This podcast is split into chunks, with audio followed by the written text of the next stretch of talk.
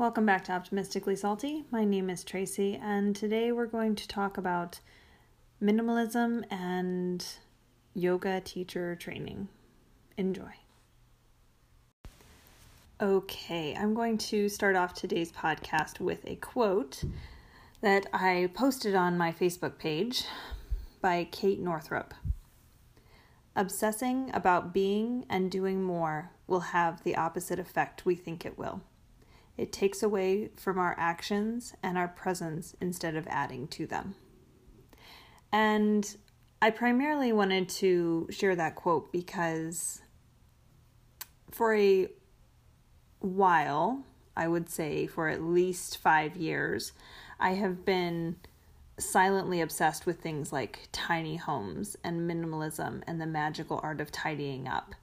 And I think a large part of that for me is that I really just like clean open spaces and or for everything to have a place so that we don't waste time re-cleaning our lives constantly. And that has been very tricky with young children for me. I think there was many moments that I felt like I was coming undone just because of the stuff the stuffness of my house.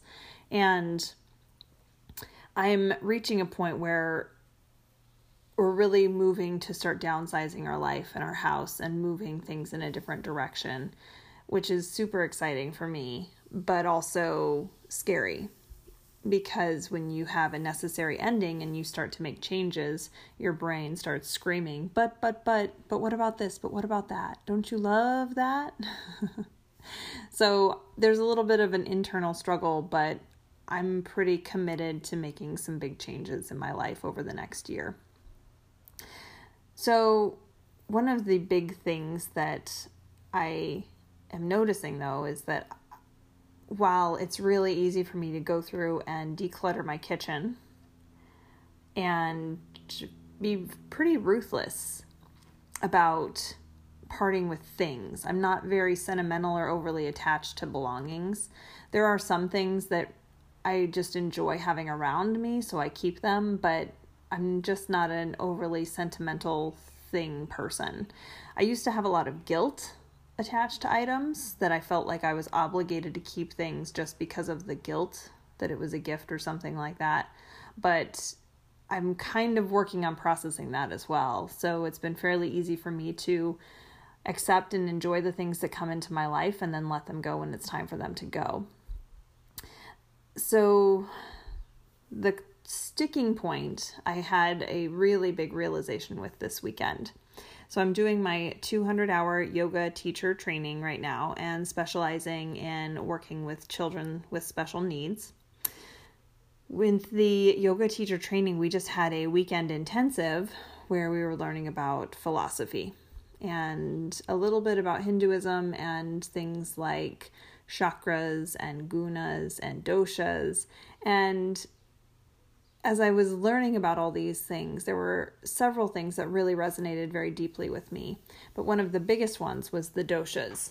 And the doshas and the gunas are actually quite similar from what I've gathered so far, in that everything in this earth is made up of some different balance of these different elements.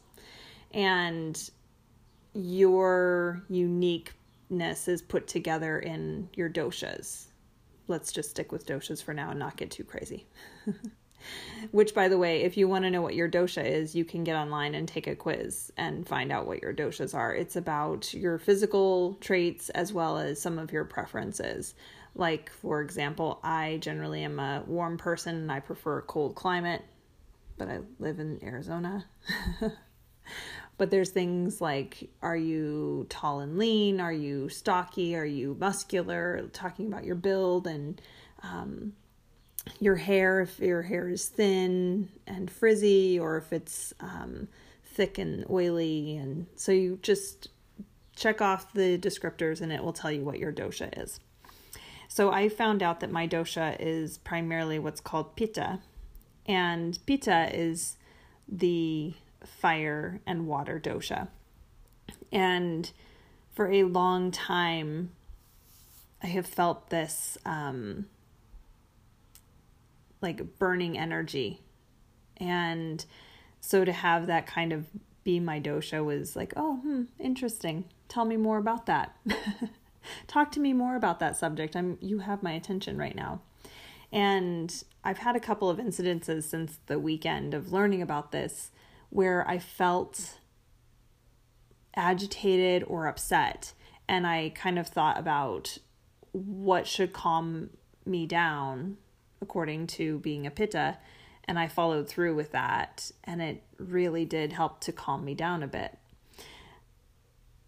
I also noticed though that one of the big things with pitta is the fire and the intensity. And I was talking to my yoga instructor last night and I asked her, How do you feel about students coming in for a class and then staying for multiple classes?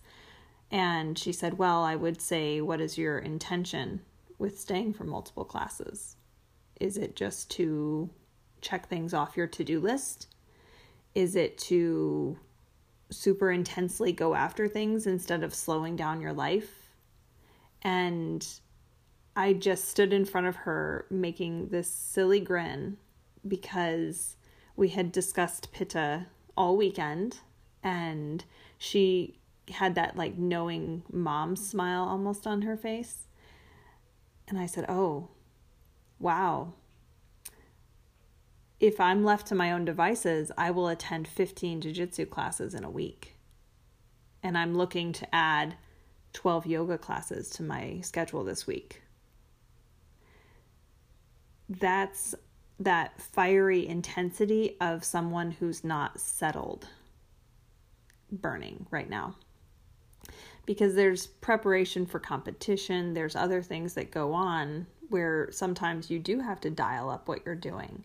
But I look back on the years of the workouts that I've done and the struggles with my eating disorder and I just can kind of see these characteristics as being like the hyper intense focus and starting to try to figure out how to be more balanced and neutral in that. So I woke up this morning and I sent my kiddos off to school and I decided to do nothing this morning instead. No jujitsu, no yoga. I sat outside and did a meditation. I do love a good guided meditation, by the way.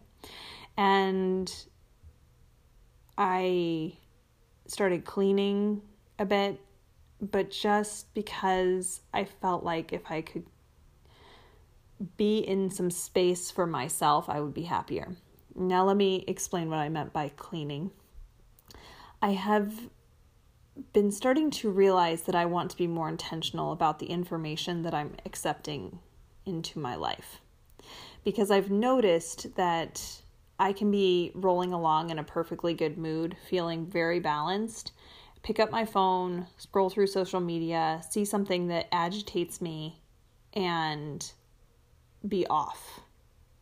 Either for the rest of the day, or snap at somebody and be rude, or then feel like I'm being kind of bombarded by information that I wasn't really seeking. So I went through my social media and I unfriended 600 people. I unliked every page on Facebook. I went through and unfollowed everyone I could unfollow. I went through my Instagram and just muted a ton of things that I was just feeling like, why is this the only thing I see when I log on to Instagram? And I don't want to take away my support or lose out on my friendships because people do matter to me. But I also realized that this might be baby steps to me getting off of social media. I'm kind of starting the weaning process of living real life out in the real world. it's bizarre how much my life has changed in the past six years. The things that I brought into my life thinking I needed them or wanted them. And now I'm standing back looking at the life that I've built and realizing that I don't want it. And that it's time to make changes to fix that. So I do have my first Reiki session in the works. I've never really done energy work before, uh, though I would say I maybe have inadvertently done it before. I tend to draw people in when they need to unload their energy. So I'm a little bit aware of that. But I've never had a Reiki session before, so I'm curious about that. Um, working through some of the grief that I carry and working through some of my blocks.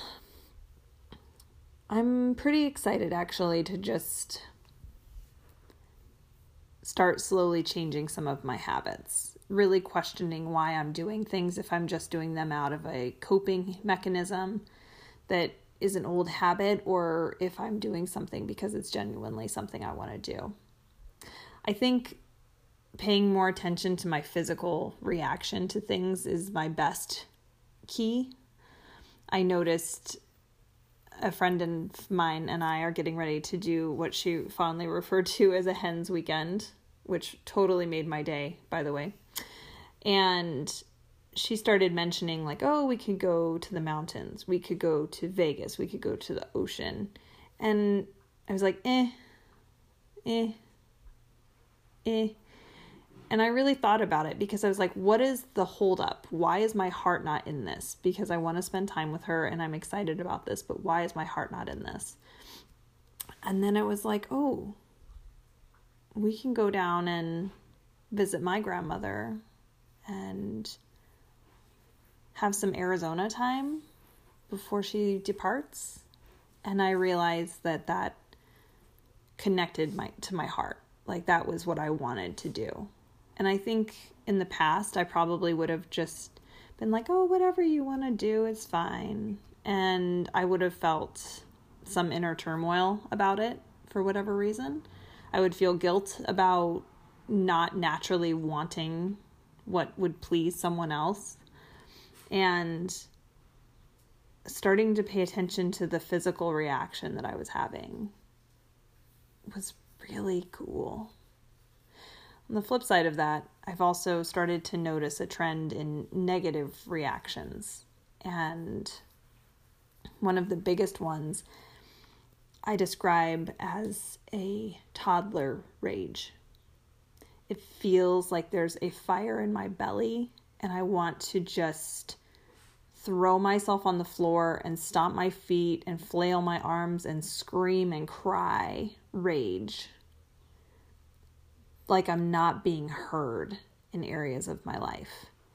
And I'm trying to kind of pinpoint exactly what that trigger is. I believe it's that I don't feel like I'm being validated. But I'm still working to kind of sort out what that is. It's um it's a very deep angry feeling though. And I feel like it's something that I kind of carry on a low level all the time. And it's just something that can be really like stoked up when certain things are happening in my life or in my day. So I'm not sure if it's requiring boundaries, if it's just requiring healing on my own part, if it's just something that is part of me, that fire and that anger that I so just take to jujitsu and let it out because I feel like I've been able to control it more in the past year and a half since having jujitsu. I feel like though I still feel it, I don't necessarily give into it. So lots of things kind of just processing through this week and trying to just recognize what is a habit that I want to let go of because it doesn't suit me anymore? And what are things that I want to bring into my life because they actually bring value? I hope that you guys all have an amazing week. And I know I've been back and forth on the intentions. Let's set an intention for this week.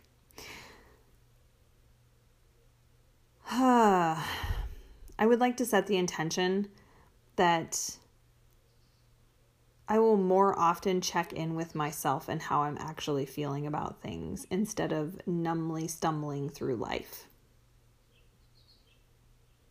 And I would also like to set the intention that when I am spending time with people, as that will be coming up in the next few weeks, that I am connected to that time and those memories. No, those were kind of cheesy intentions. I like it. So, have an amazing week.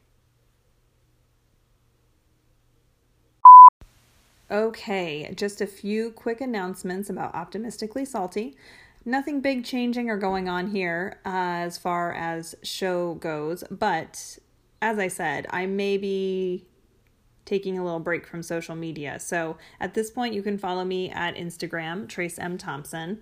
You can shoot me messages there. I'm not posting as regularly as I was, but I am still there. So feel free to shoot me a message. And also, mostly just a huge thank you to my listeners. I am consistently overwhelmed by the numbers of people who have tuned in to listen to Optimistically Salty. And I hope that with each episode, you are leaving with some new nugget of knowledge that helps you to live your best life. As always, stay optimistically salty. Bye.